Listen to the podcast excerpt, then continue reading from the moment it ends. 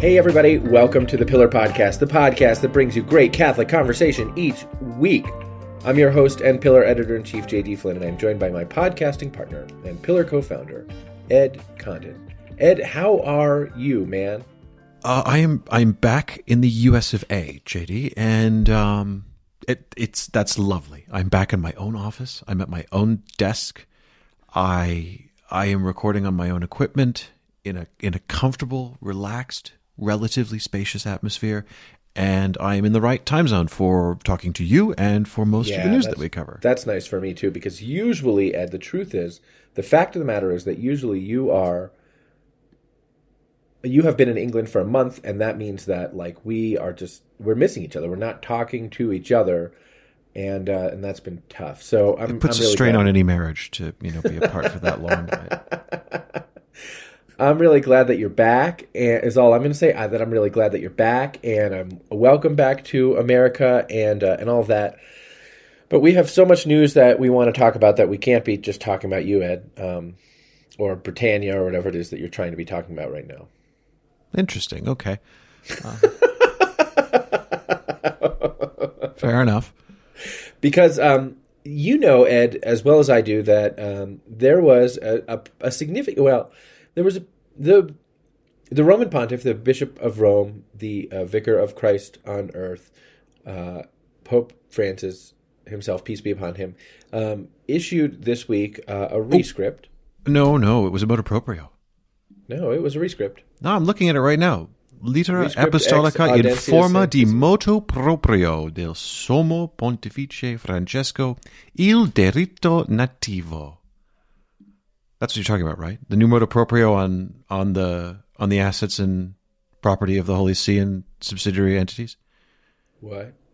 You're not talking about the new law Francis issued this week, clarifying the legal status of money? No, that's right. The Roman Pontiff issued a new money thing, and I'm going to be perfectly honest. When did that happen? The Pope issued this week a new motu proprio pertaining to Vatican money. When was that? It was released today being Thursday the 23rd, but it's dated the 20th, so I guess it's Monday. But I'll be honest, ever since I read this morning in Starting 7 that this had come out, I've been waiting for a Pillar explainer on it so I wouldn't have to read it. And I haven't gotten a Pillar explainer on it yet, So what do I need to know here? The Pope issued a new money rule today, Thursday. There's not a lot to explain. I mean, I haven't written an explainer on it because, frankly, there isn't enough to justify an entire explainer. I might drive by it in my newsletter tomorrow, but... What it is this, is the Pope has published what have we got here? A 4-paragraph, in the legal, not grammatical sense, a 4-paragraph law basically making very, very clear that anything owned by a subsidiary of the Holy See, that is an organization, a charitable arm, whatever it may be, that is ultimately dependent upon the Holy See or one of its departments is, properly speaking, the temporal goods of the Holy See proper and under the full, immediate, universal jurisdiction of the Holy Father, as indeed all ecclesiastical goods are. I'll be honest with you. I don't really understand on the face of it. If you accept that this motu proprio is, and it is technically a motu proprio, but if you accept that it is in spirit actually a motu proprio, that this was done sort of sua sponte by the Holy Father, without prompting. Of his own proprio, without any, prompting or provocation or in response to anything. I do accept that. Is there any reason I shouldn't accept that? Now I'm wondering if I shouldn't be accepting that. Well, because this isn't a law that you need. This is basically a law saying what everyone has already known and what is already understood. I mean, I'm trying to remember if it was early November or late November. Tell me again what it said, just in case I wasn't listening. Just in case. I'm having to translate from the Italian because, of course, these days we don't get it in Latin, we get it in Italian. All of the goods, movable and immovable, mm-hmm. including liquid assets and titles thereto, which are now or have ever been acquired in any manner by an institution of the Curia or other entity of the Holy See, are truly public ecclesiastical goods and... in every other way, effectively, property of the Holy See.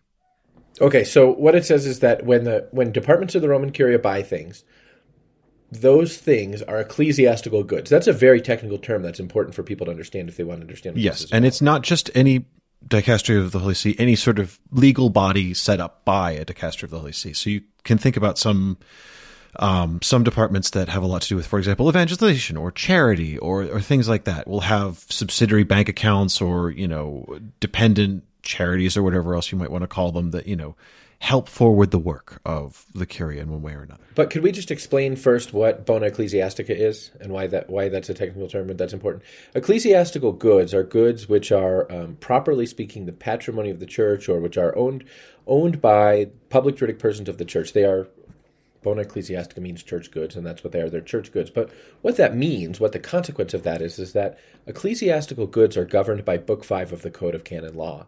Those things which are properly designated as ecclesiastical goods, the things which a parish owns, the things which a diocese owns, the things which a seminary owns. You can't just, the bishop or the prefect or the seminary rector or whomever, he can't just go out and sell them at will, or he can't just go out and sort of mortgage them at will. He has to follow the rules for administering them and alienating them, selling them, that are established in the Code of Canon Law. And those rules require a number of kinds of consultations and permissions that he has to undergo in order to do stuff with those goods. So what this is saying is, hey, we already knew that the goods of dioceses are regulated by canon law. The bishop can't just sell off a gigantic piece of property that he has without kind of going through some local process first, or maybe even a process at the Vatican. We already knew that the goods of seminaries are ecclesiastical goods, and the rector can't just like mortgage to the teeth the seminary building in order to finance some sort of wacky project that he wants to finance. He has to go through a lot of processes first. What this is saying is, hey, the goods of the departments of the Roman Curia are also ecclesiastical goods. They're regulated by Book 5 of the Code of Canon Law, and so are the goods of their little subsidiary corporations. And that's super interesting. I don't know where you're going with this, but that's super interesting because little subsidiary corporations have an interesting sort of juridic status for many entities in the life of the church. They do. But what I was surprised by is I would have thought this was obvious. The idea that you have to say things that legally are the property of the Holy See are ecclesiastical goods, I would have thought was stating the obvious. And for example, in late November, early December, I can't remember which, there was another motu proprio, I believe, that came out, signed by Pope Francis, that basically said all of these similar entities and organizations, subsidiary functions of departments of the Curia and connected entities and so on, were subject to all of the ordinary financial oversight and controls of any other normal curial department. And you may recall we wrote in our copy at the time that there had been some rumblings that perhaps some people had been treating these entities fast and loose, and then we subsequently reported that, for example, Pillar Reader Archbishop Vincenzo Paglia had turned some monies towards the renovation of his Vatican apartment out of all of this. Some monies from a sort of pious foundation, is that right? A pious foundation is a technical term, and I don't know that I'm prepared to invoke it in this sense, but let us say funds clearly raised and designated for a charitable purpose. Anyway, so there was all of that. And so to see this come out now, and the reason I said at the beginning that I question whether this is truly motu proprio by the Pope is, this is the kind of law you get in answer to something. You think this law is in response to Paglia's redirection? No, I don't know that this is in response to Paglia's thing, because that was all settled. Wouldn't that be something if the Pillar, if reporting from the Pillar influenced a norm issued by the Roman Pontiff or an adjustment in regulation issued by the Roman Pontiff in order to address a problem identified by the Pillar? That's an interesting hypothetical.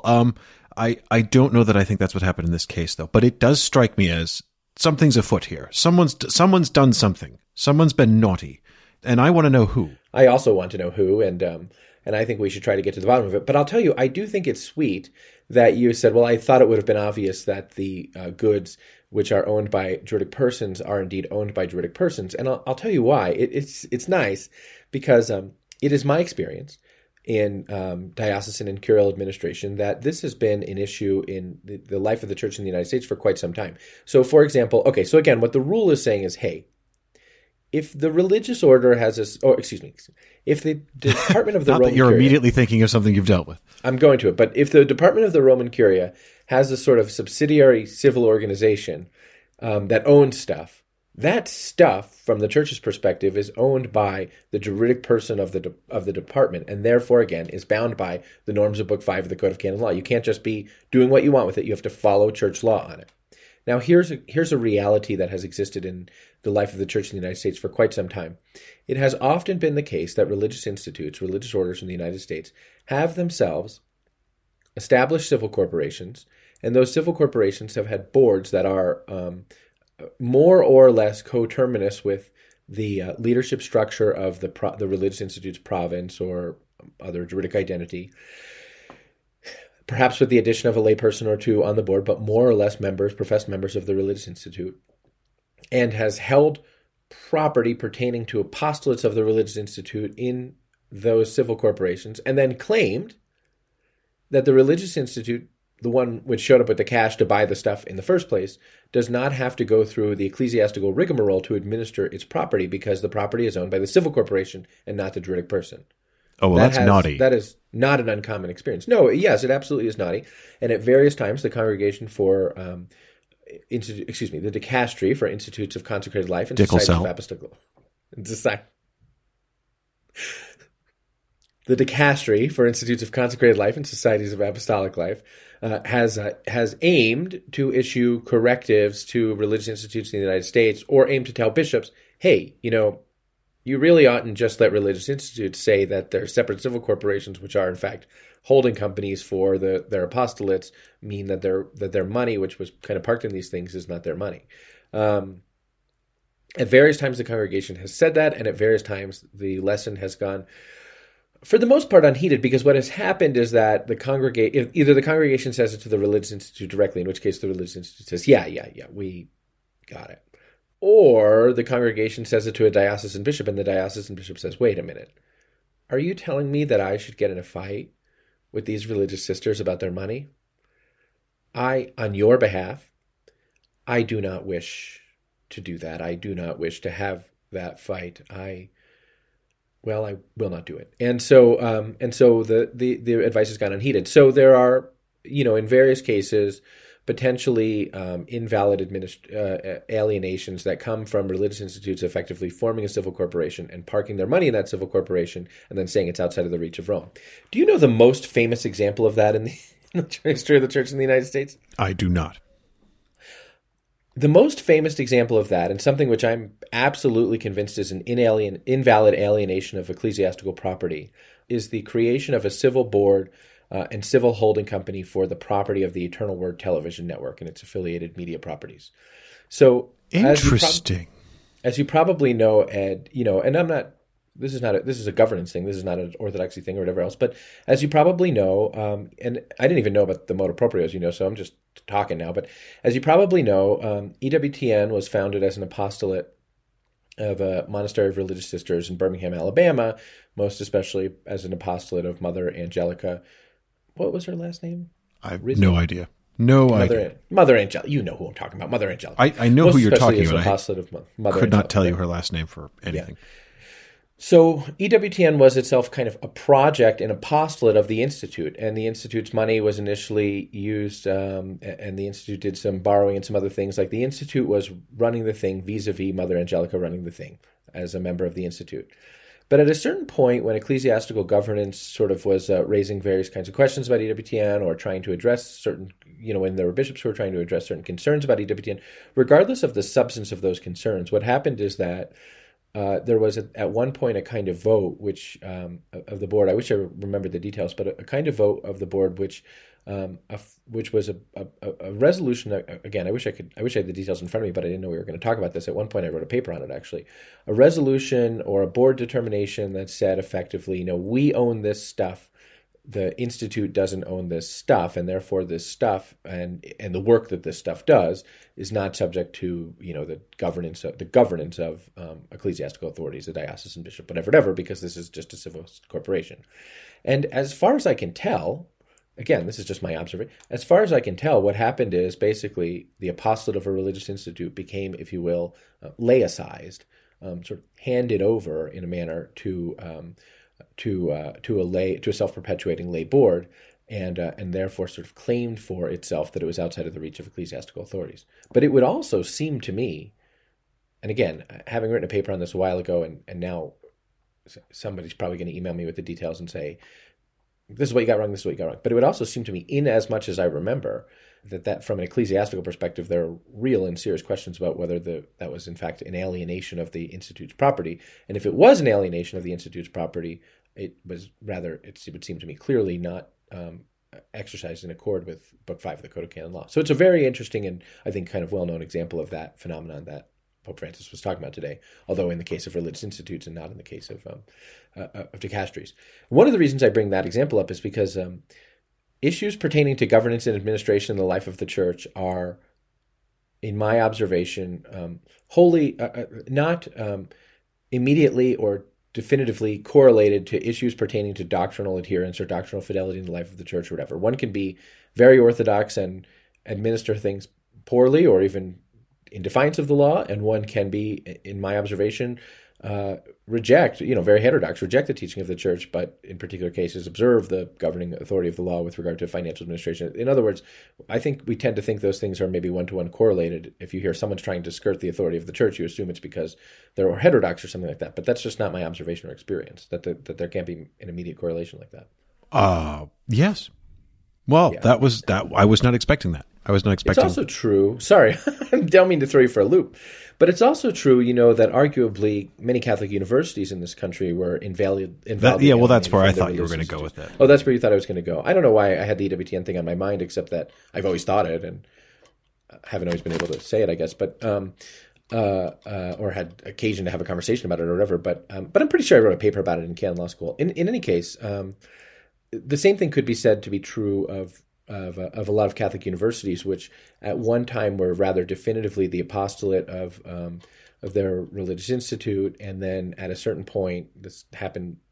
To some degree, this can be correlated with Land O'Lakes, but not entirely, because they are faithful, Orthodox, so to speak, Catholic universities, which would fit the same bill. But at some point along the way, governance and control of the thing was passed from the governance and control structure of the religious institute, the leadership structure of the religious institute, to the leadership structure of a self-perpetuating board. And it began by sort of putting the various members of religious institutes on the board as ex officio members in various ways, and then eventually the board sort of making a movement to shift that so that the provincial wouldn't exercise control over the board or whatever.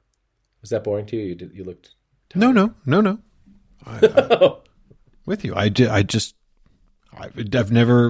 I've never seen you bite so hard on a financial news item. Oh, well, it's absolutely true. I mean, it seems to me that the transfer of university property from the leadership structure of religious institutes to the leadership structure of self-perpetuating lay boards is the greatest plundering of the Church's patrimony in recent history. I mean, you had these things which religious institutes owned, which were governed by the Church, and then blammo, somebody said, no, we're not going to own them anymore. These boards are going to own them, and we're not even going to have control over the board anymore. We'll sort of be in the Ignatian spirit or in the Xaverian spirit or in the Franciscan spirit or whatever else, and we'll be around, and it'll be customarily the fact that we're the president of the university or whatever. But effectively, many Catholic universities built by the pennies of immigrants who wanted their kids to be able to get a university education in this country were given away.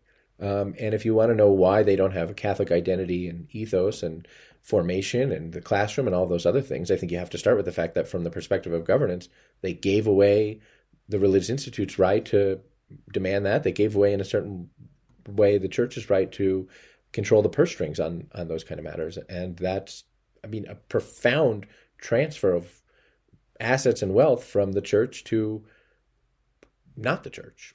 Yeah. And one which is invalid. Yeah. So yeah, you wouldn't... the point is, you said, I think it would be obvious that this would be true, but... In fact, the whole sort of zeitgeist of the American Church's history with regard to the institutionalized apostolates is that it's not true. You want to talk about that, I'll tell you something else is Catholic hospitals. What's a Catholic hospital? Now, the situation of Catholic hospitals is extremely complex because religious institutes which used to administer Catholic hospitals have now merged to create these sort of sponsoring public juridic persons, which are overseen by the Congregation for Institutes of Consecrated Life and Societies of Apostolic Life. And those sponsoring juridic persons exercise governance rather than the religious institutes, which were originally the apostolates. And that transaction, those transfers are valid because the congregation says they're valid. So Catholic hospitals probably are, in a certain way, more corporately Catholic, and regard themselves as being bound to the norms of the Church than universities do. But there are certainly handovers of Catholic hospitals to self-perpetuating boards without sort of juridic approbatio as well. Well, okay. So now another thing. I cut you off there. Three's your limit. Okay. This is a subject on which this is a financial subject on which I love to go into the weeds. Actually. Yeah. Well, feel free to, write some stuff about this sometime. I'm fascinated to read it. Should we talk about some news? Some more news? Some more financial news? Anyway, I know. You want to talk about some more financial news? Yeah, I want to talk about more financial news, but didn't you want to say more about the Vatican thing? Well, no. So the Vatican thing, what strikes me about this is because we've had recent clarifications of the law along similar lines, hammering home on how entities like this are subject to the Holy See's own internal financial regulations and oversight and inspection and all of this sort of stuff, sort of auditing norms and things like that. To then get this law, it seems to me like in early December when Pope Francis issued the thing, I found it. It's December 6th. All right. It was a motu proprio. I was right. It is a motu proprio. Sorry, I've lost you here. Say what now? In December. Thank you. Pope Francis issued a motu proprio, which was called, let me see what the actual title of the thing was.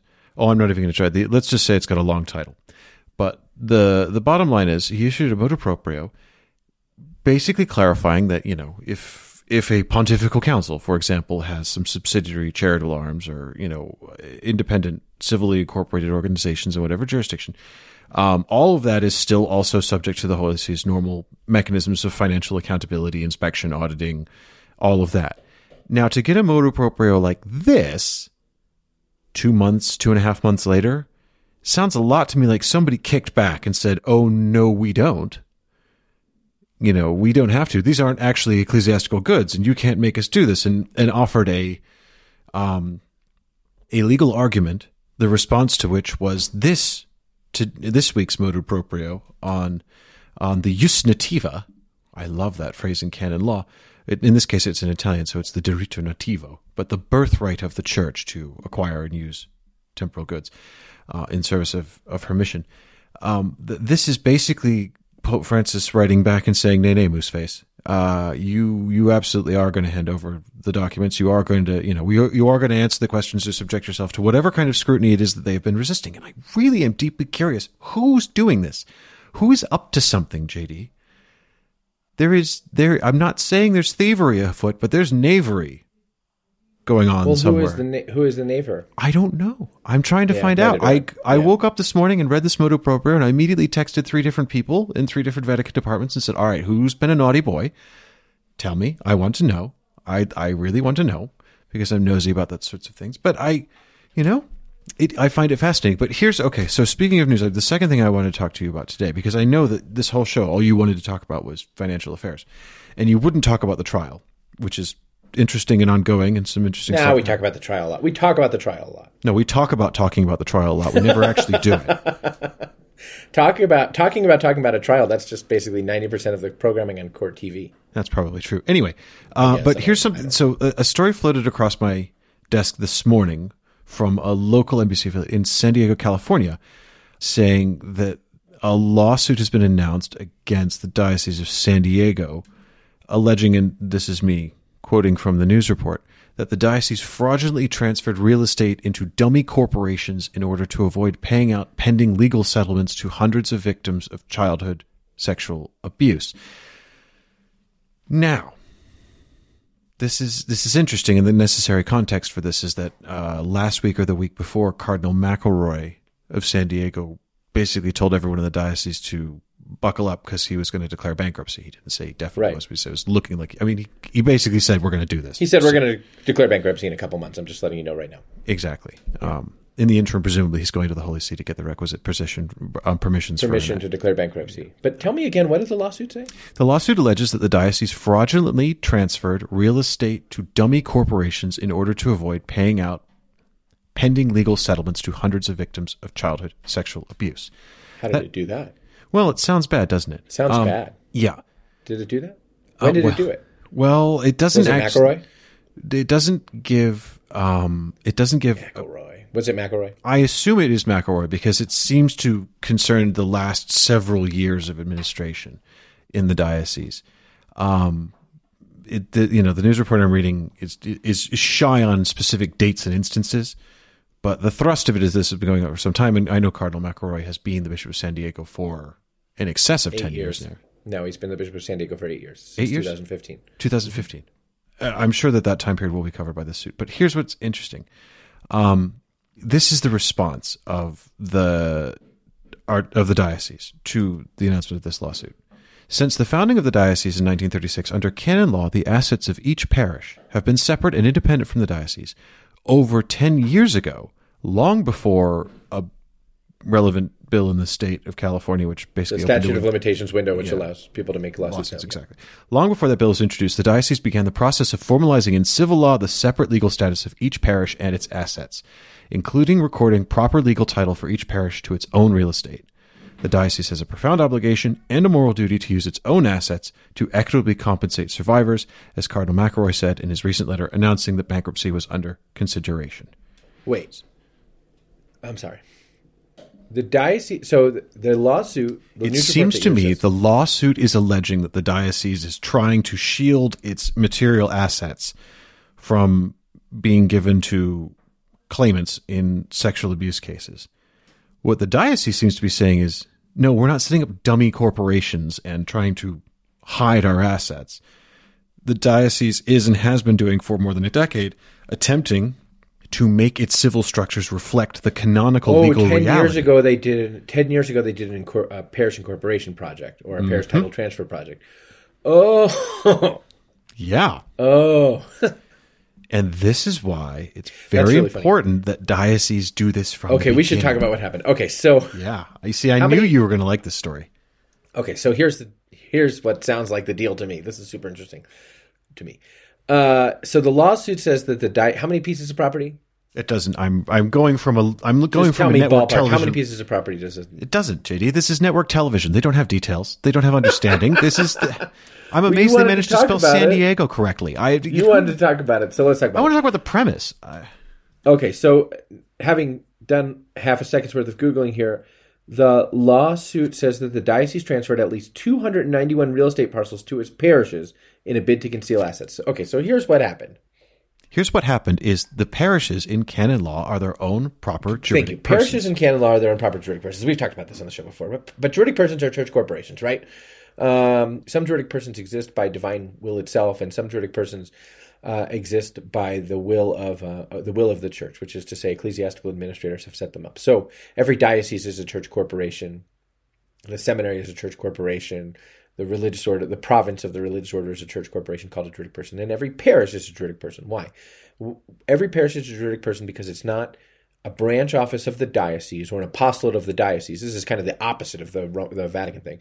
It's not an apostolate of the diocese. Rather, it is its own wholly existing real entity of Catholics, not a portion of the people of God. But what is the phrase? It is a portion. A stable community of the Christian faithful. There you go. Entrusted to a pastor as proper pastor. Yeah, a parish is a stable community of the Christian faithful entrusted to a pastor as its proper pastor. It's a canon. You can look it up. It's a silly one, but that's what it is.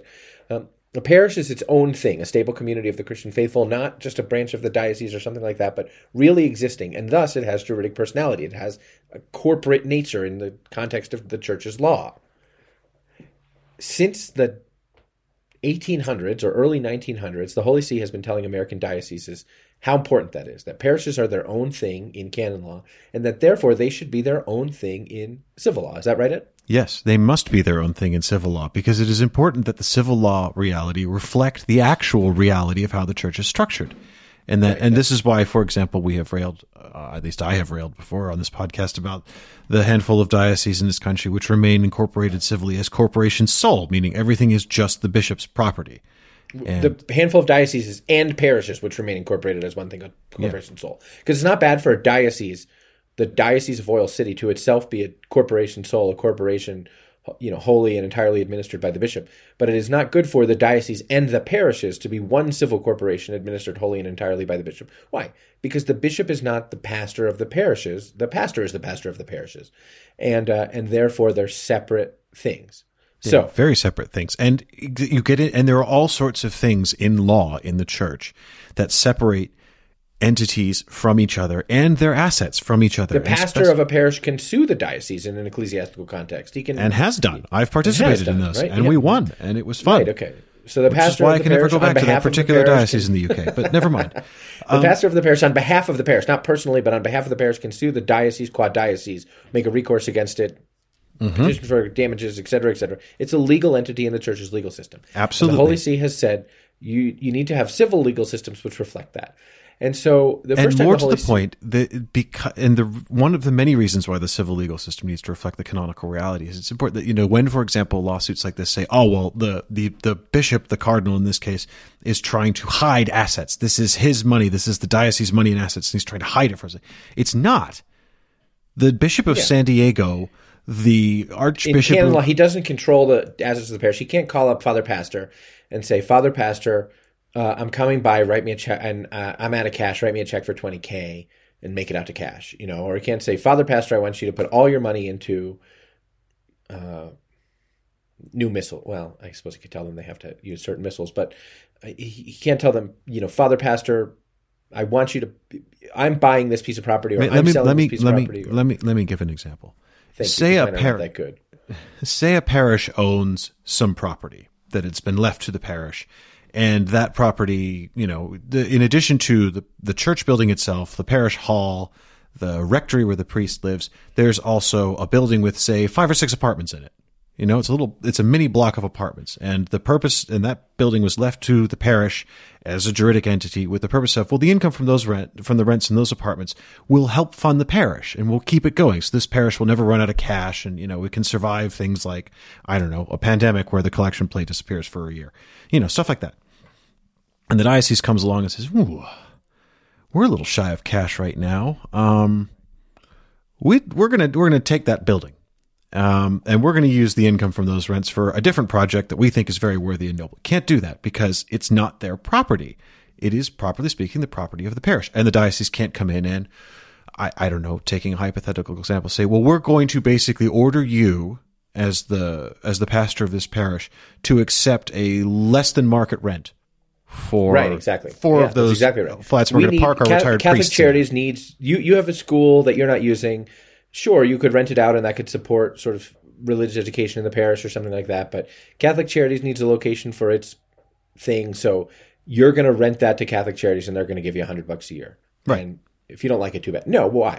Why can't the diocese do that? Because the parish is its own reality, a stable community of the Christian faithful entrusted to a pastor as his proper pastor. So in 1911, the Holy See told the bishops of the United States, hey, because the parish is its own reality— and because that's true in canon law, and because you can't just do all those things that Ed and JD just said, what you need to do is to make sure that when you're setting up parishes legally there in the United States, which is all the frontier practically in 1911, when you're setting up parishes legally, you need to make sure that the legal structure reflects this reality. The bishop can't, just as Ed said, own everything in civil law, because that's not true in canon law, and that's going to cause us problems. So that was 1911. Come round 2002... a lot of dioceses said, hey, that's true. The Holy See was right about that. We really do need to make sure that what's true in canon law is true in civil law, that our diocesan and parish structures reflect reality, reflect canon law, reflect how we engage them. And so a lot, and the reason for that was, I mean, we do have to say, the reason why many dioceses in the early 2000s began to do the projects I'm about to describe is because dioceses started getting sued, and when dioceses started getting sued, and in some cases declaring bankruptcy judges wanted to know what their assets were, and were seeing, oh, the bishop owns everything, including the parish property, so the parish property must be the asset of the bishop, and therefore the diocese. So dioceses started saying, wow, we need to do this thing that the Holy See told us to do 90 years ago, and which, for the most part, they'd said, like, yeah, and then not done it. It is not my sense that they didn't do it because the bishop even necessarily wanted, in most cases, to maintain control. It's my sense that dioceses didn't do it because it's a gargantuan project, and it's just so much easier when the bishop, you know, when push isn't coming to shove, it's so much easier when the bishop owns things, and more importantly, it's so much easier to leave things how they are than it is to change. It's much easier to not fix the roof, JD. It's much easier to not fix the roof, exactly. And so for a long time, this thing didn't happen. Until it starts raining really hard. So come around 2002, 2003, a lot of dioceses said, we need to do this thing and make sure that, indeed, the parish's assets belong to the parish, that we're not holding title to all of them, or, you know, that at least we're not holding sort of bare title to them, and that the legal structures in place are such that what belongs to the parish belongs to the parish, and what belongs to the diocese, and anybody can tell that, and a court can tell that. And if we haven't been acting like that in certain ways, if the bishop has been exercising prerogatives which would undermine that, which would pierce the corporate veil between the diocese and the parish, we need to get serious about making sure that we have processes and procedures which reflect our canonical reality and civil law. So dioceses started undergoing transfer projects. And transfer projects, I have worked on transfer projects. I worked on one from soup to nuts, starting to finish. It took a couple years of my life, and I have helped with others. Transfer projects are a bear. You have to sort of figure out with civil lawyers what is the structure that the law of this state allows for that most effectively or that most plausibly reflects the canonical status of the parish. So what kind of civil law structure should the parish have? And then you have to kind of figure out, okay, what if we have other things like quasi-parishes or missions? What are they legally, and how are we going to do that? And then you have to figure out, okay, that's fine, but the relationship between bishop and pastor is governed by canon law. So how are we going to, what legal structure could we use, or what legal reality could we use, instrument could we use to ensure that while we're demonstrating the difference between parish and diocese, we're also, in as much as we can, enshrining the legal relationship between parish pastor and bishop in law. Okay, what does our state allow for that, et cetera, et cetera. So you got to do all this kind of research, and then you got to build the right kind of parish statutes if you didn't have any, even though canon law said you're supposed to have any, and then you got to build the right kind of civil governing documents for the parish, and then you got to build the right kind of relational documents, and then you got to have a signing day. Signing day is fun, where all the pastors have to come and sign a whole ton of documents, which are kind of creating new legal entities or whatever. But you also, if the diocese was owning civilly the parish property on behalf of the parish effectively, you have to figure out a way to transfer that property to these legal entities of the parishes without triggering a gigantic tax consequence, a major sort of tax event, and without doing something which might seem to be merely asset shielding, that you're creating a bunch of false corporations, dummy corporations, in order to shield your assets, as the Diocese of San Diego is accused of. Now, different dioceses take different approaches to that. Some dioceses said, well, we're going to do something called a declaration of trust, where we formally declare that we are holding all these properties in trust for the parishes and for the beneficial use of the parishes, and that will give them some legal protection. Some did an actual honest-to-God transfer, all of these things. The Diocese of San Diego, it sounds like, went through this transfer process, and in the course of this transfer process... It started raining. Yeah, it started raining. They're getting sued now, and these litigants have popped up to say, oh, actually, all of that was fraudulent asset hiding.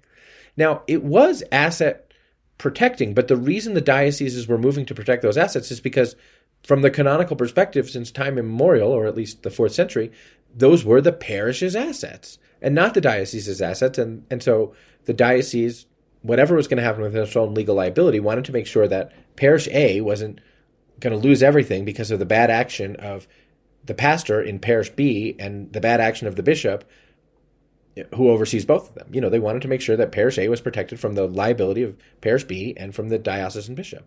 And that's because the church regards parish A as its own thing. That's not a fraud. That's just our self-understanding.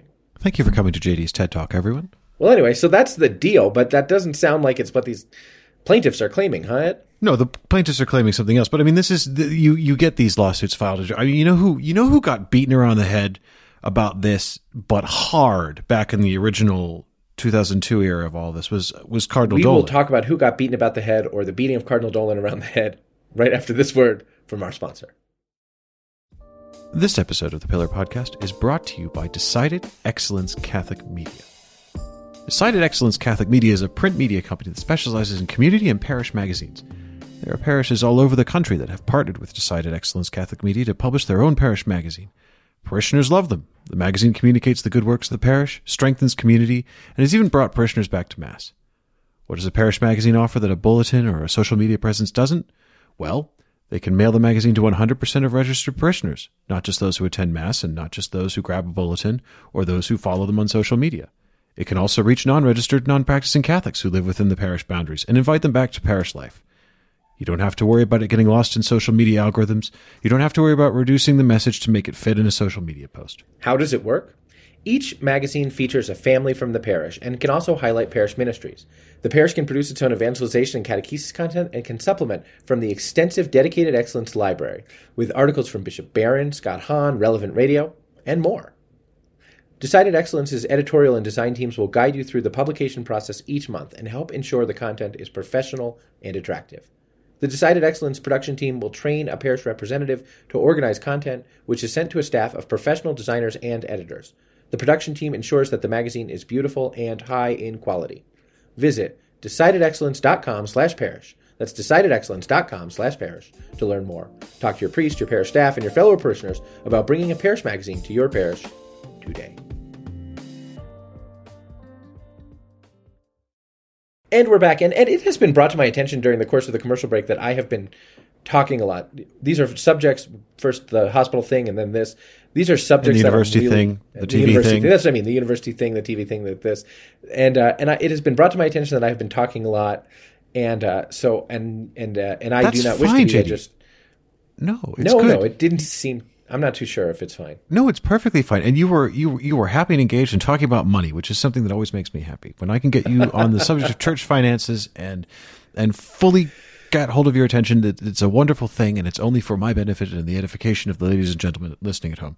But so, now I want to hear about this. I don't know about this Cardinal Dolan thing at all. So when, obviously one of the worst offenders in the sort of Episcopal negligence and bad behavior and also personal conduct, in the history of the U.S. Church was, you will remember, Rembert Weakland. Yes, Archbishop Weakland, I remember. Yes, he was a very naughty man, an incorrigibly naughty man, you might say. And he cost the Archdiocese of Milwaukee, which he led for a number of years, quite a lot of money. And at one point, Cardinal Dolan, then Archbishop Dolan of Milwaukee, as he was left to try and clean up some of the mess after Weakland was finally allowed to go out to graze. And one of the things that he came under enormous criticism for was there was a pot of money that was, as far as it was civilly incorporated, the assets and goods belonging to the archdiocese, but it was for the maintenance of Catholic cemeteries.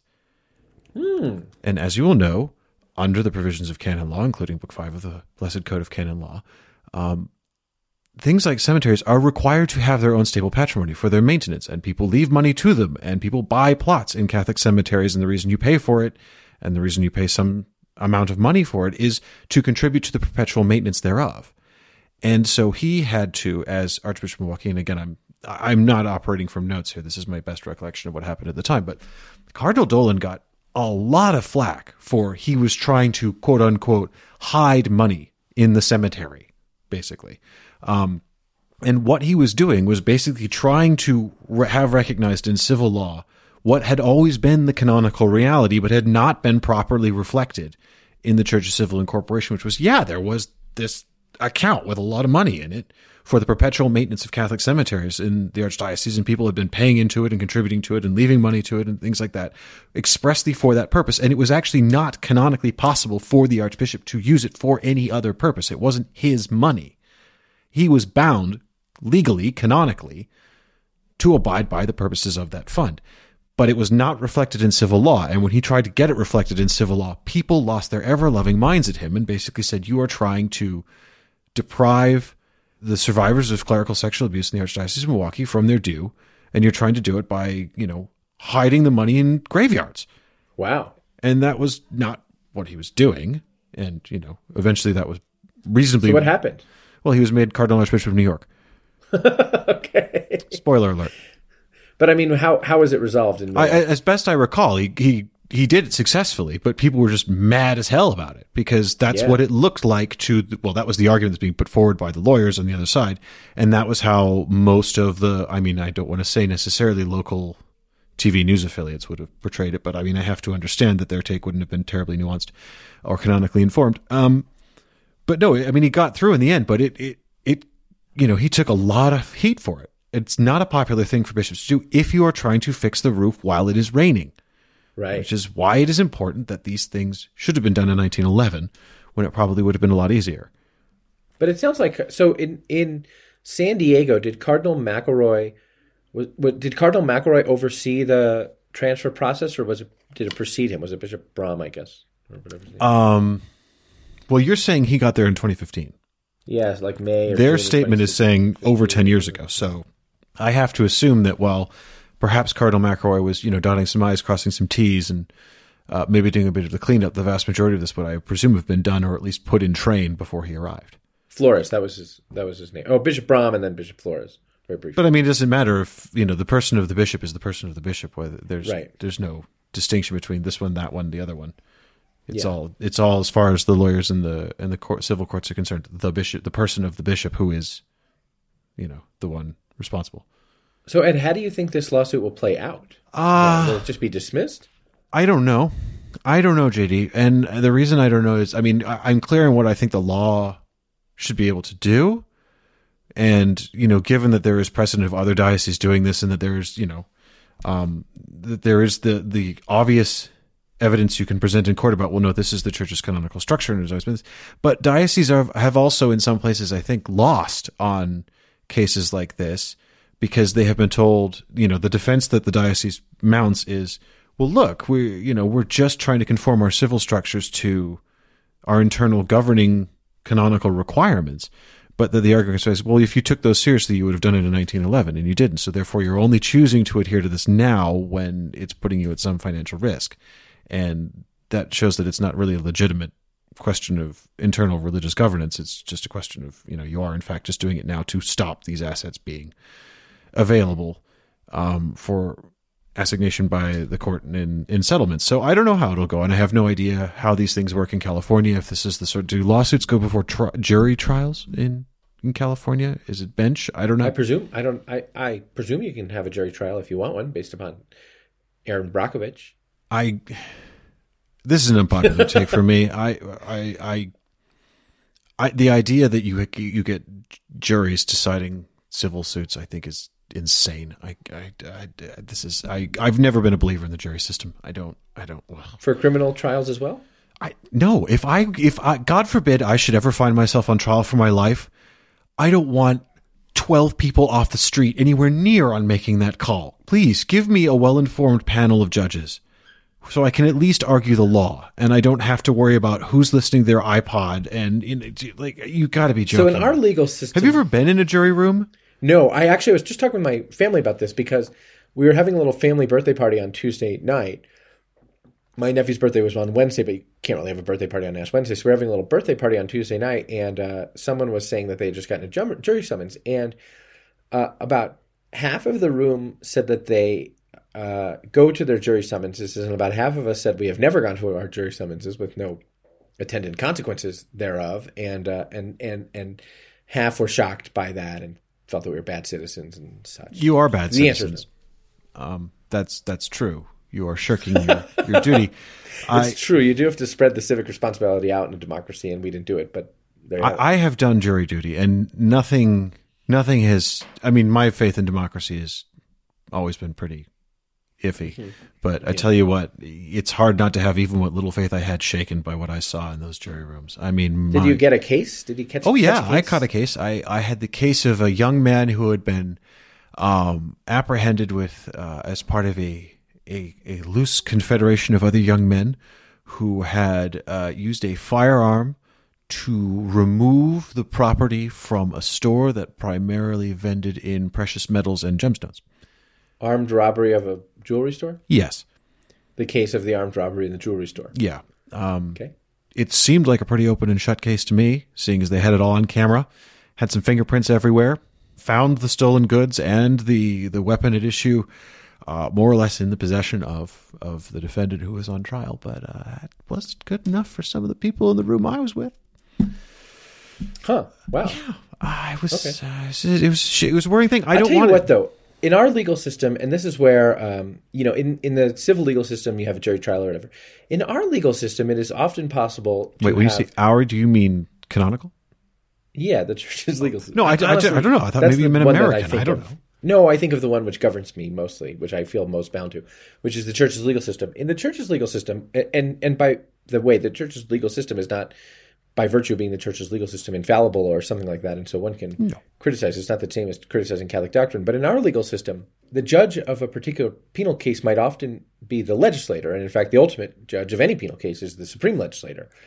There is rightly no separation of powers in Holy Mother Church because both the Roman Pontiff and the person of the bishop are the vicar of Christ in their respective, one for the universal church and one for his particular church. But I'm not sure that as a legal matter, there aren't certain obstacles that are created when there is no separation between the judicial authority of a society and its legislative authority?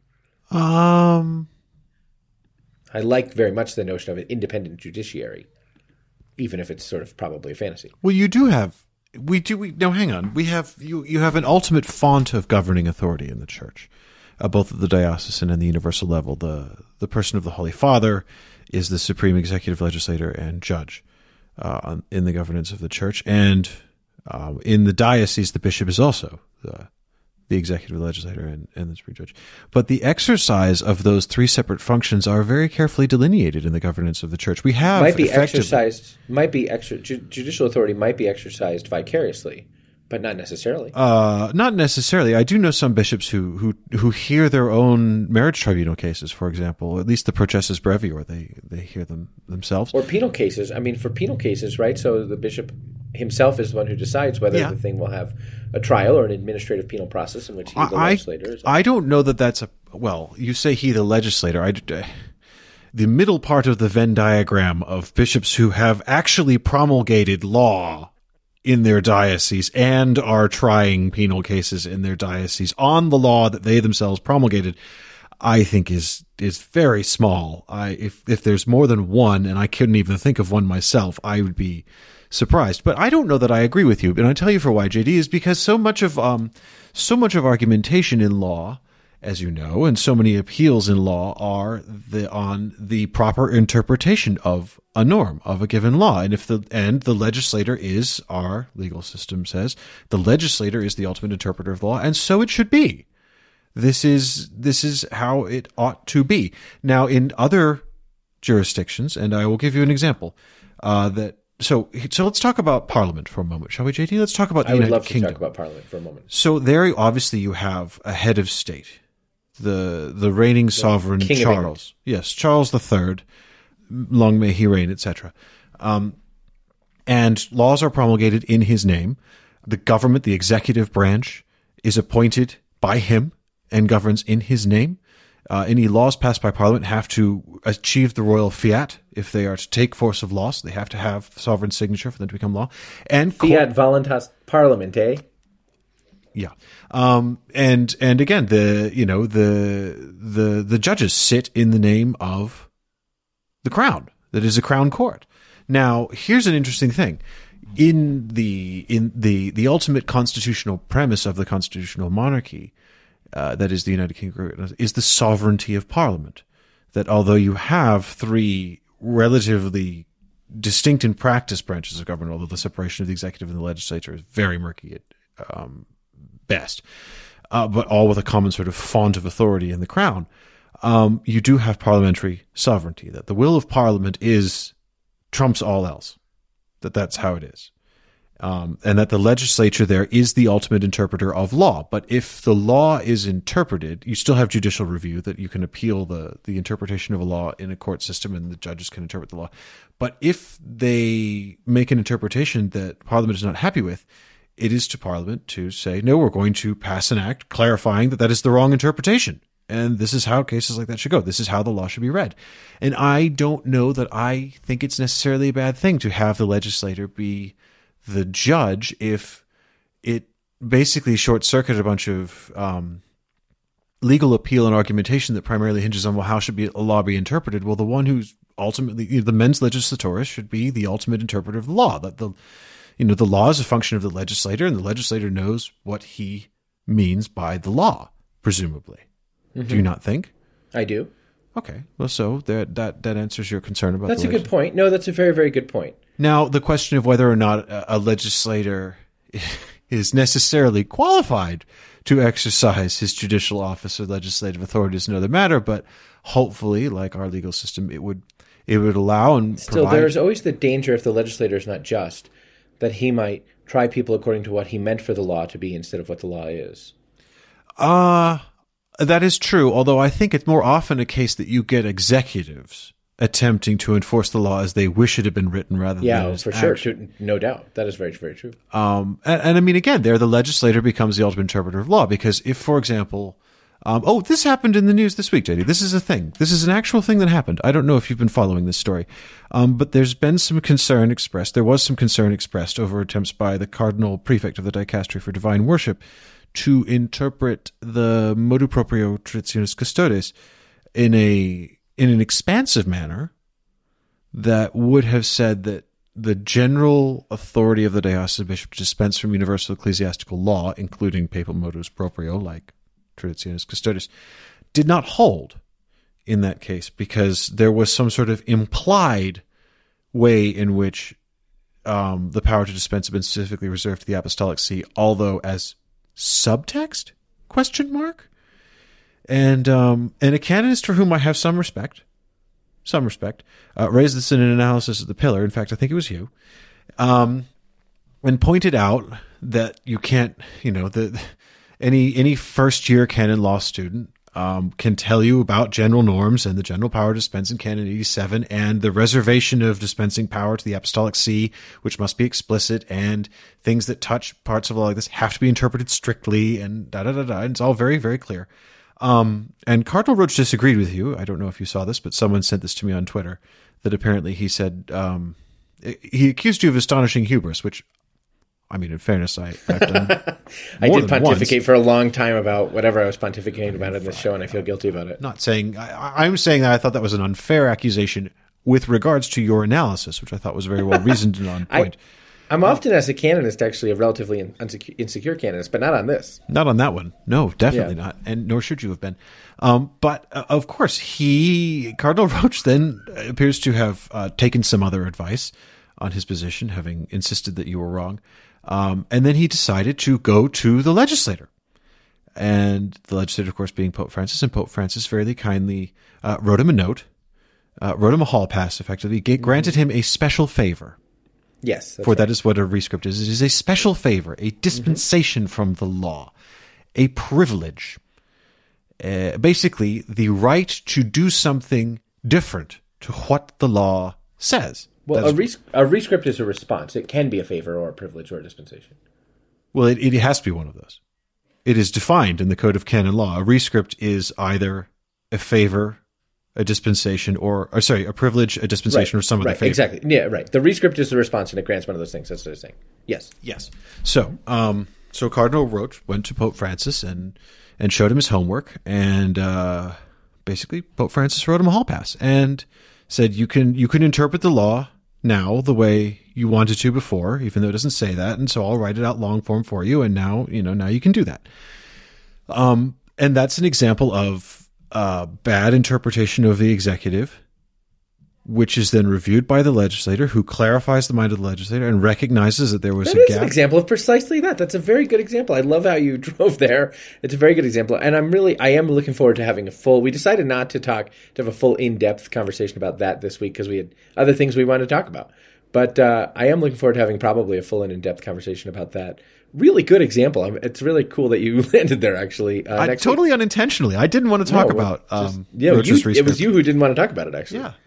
But as it happened, all roads, it seems. I was going to say, even in the most mundane and tedious of stories, JD, you can sometimes find a useful way of illuminating the law. And in this case, the separation of executive and legislative function at the highest levels of the governance of the church, this suited that very, very well.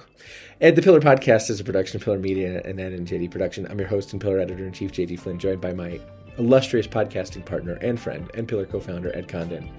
We'll be back to talk about the executive, the legislative, the sublime, and the ridiculous next week.